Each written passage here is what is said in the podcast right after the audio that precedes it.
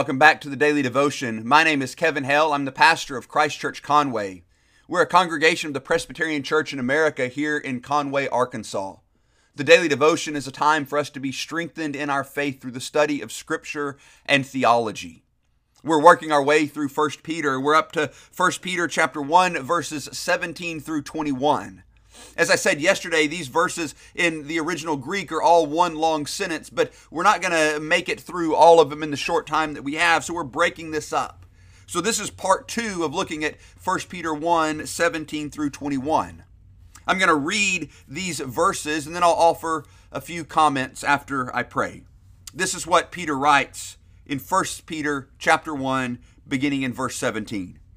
And if you call on him as Father who judges impartially according to each one's deeds, conduct yourselves with fear throughout the time of your exile, knowing that you were ransomed from the futile ways inherited from your forefathers, not with perishable things such as silver or gold, but with the precious blood of Christ, like that of a lamb without blemish or spot. He was foreknown before the foundation of the world, but was made manifest in the last times for the sake of you who through him are believers in God, who raised him from the dead and gave him glory, so that your faith and hope are in God. Father, as we come once again to your word, would you even now strengthen me that I may speak clearly, that your people, that I, that all of us together might be comforted with the gospel of Jesus Christ? It is so rich and it shines so much light on life and gives so much understanding. Would you, by your Spirit, strengthen us, we ask, in Christ's name? Amen. Well, yesterday we looked at verse 17 and uh, began this understanding of the indicative imperative relationship by being reminded that if we call on Him as Father, then there's a certain way that we are to live. And we looked at and thought about the fact that it's if we call on him as Father, that, that that's where things begin. Today we're going to look at verses 18 and 19 and, and see further this indicative relationship. I began yesterday by reminding us, or pointing out rather, that, that there's a lot of passivity on our part in this. There's all this passive uh, language of what has happened to us we, we begin to get into that in verse 18 and 19. I'm going to read just those two verses again. Knowing that you were ransomed from the futile ways inherited from your forefathers, not with, not with perishable things such as silver or gold, but with the precious blood of Christ, like that of a lamb without blemish or spot. So there's a lot of kind of uh, ancient background to what's going on here. The word for ransomed or, or redeemed, the Greek word behind that, lutrao, is the, the verb in its lexical form. Uh, it's commonly used in the, the redemption of slaves. And how the process would work is uh, a slave would pay his money uh, or her money to the local temple of whatever deity it is that uh, they thought controlled that region. They would pay their money into the temple treasury the temple would take a cut off the top and then pay the slave owner. And so the whole thing that was being set up was that because the money came to the slave owner from the deity, it was the deity who was purchasing this slave's freedom. But that slave was then thought of as no longer a slave to man, but as a slave to the deity who had purchased his freedom. So they had constructed this, this whole system of redemption that, that, that kind of was this really just a show of somebody kind of giving credit to a deity who really had done nothing. Peter picks up on some of this language. It's also common language throughout the Old Testament of the redemption of the people of Israel. But, but he uses some of these ideas, but he uses them correctly in the passive. In the, the first century context of, of slaves being free, they weren't passive at all. They had to come up with the money, and it just looked like a passive ceremony. But in fact, what had happened was the slaves came up with the money to redeem themselves. They just didn't really get credit for it because the way it was set up, it had to all go through the temple so that this false god got credit for it.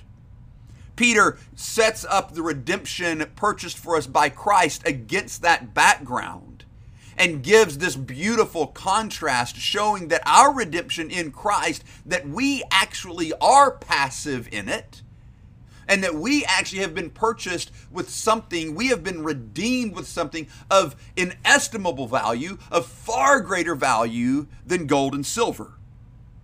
And Peter sets this reality of our redemption up as part of the basis for our conducting ourselves in fear of God in the time of our exile.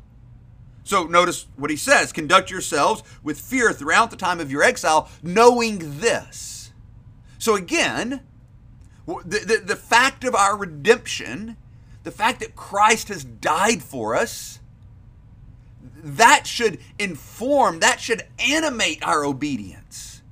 It's not the result of our obedience, it's the animating factor of our obedience that Jesus redeemed us by his blood.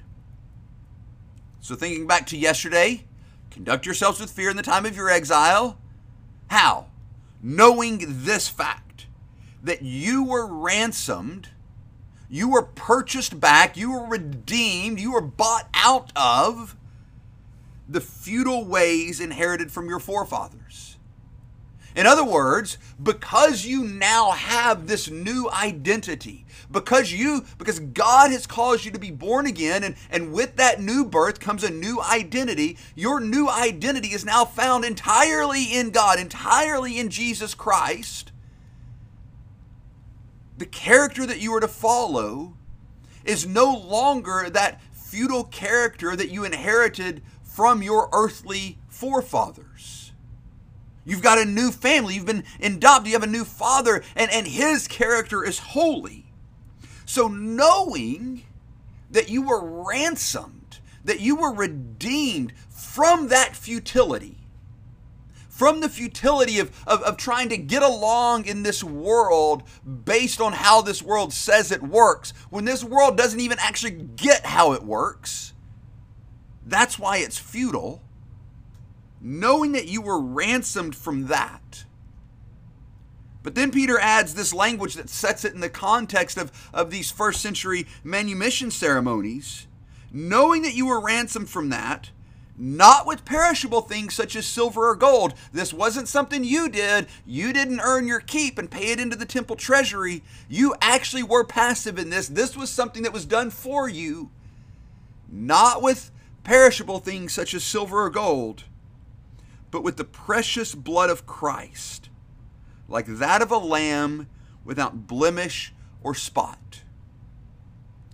See, in the first century, it was just all a big show that the deities were redeeming people. They weren't. They were, they, they were mute idols, deaf idols, inanimate idols made out of things that we use to, to make tools with they, they were worthless, futile idols. They could redeem no one. But Jesus, God in the flesh, fully God, fully man, very God of very God, stepped down from heaven to redeem his people by his blood. This is no ceremony where the deity gets credit for something they didn't do. Christ laid down his life for his people that we might be redeemed from the futile ways inherited from our forefathers, that we might be brought into the family of God, that we might be the true Israel, that we might call on Him who judges impartially as Father. He redeemed us by His blood.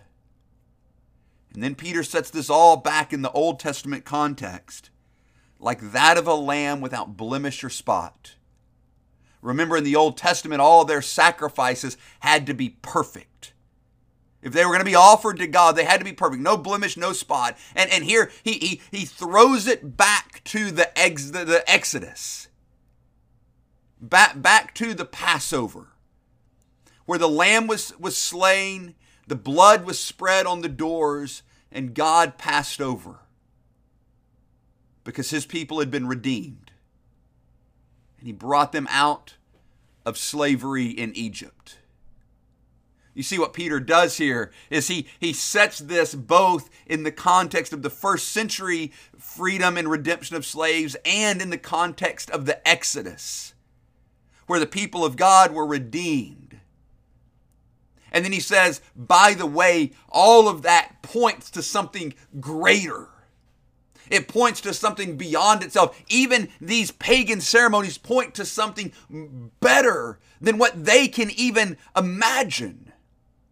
Because what they point to is not just the exchange of money, it's, it's not us offering a lamb, it's the perfect lamb coming down from heaven, the very Son of God, to offer himself for us.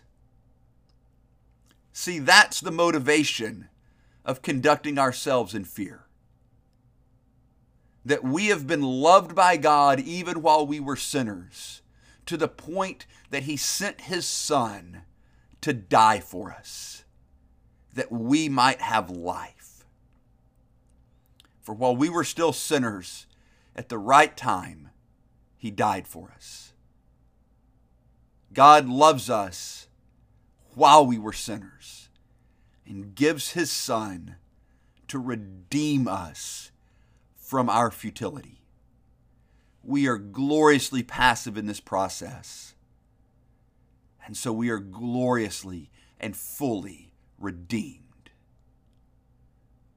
Know that, dear Christian, and let that motivate your life in this world. Amen.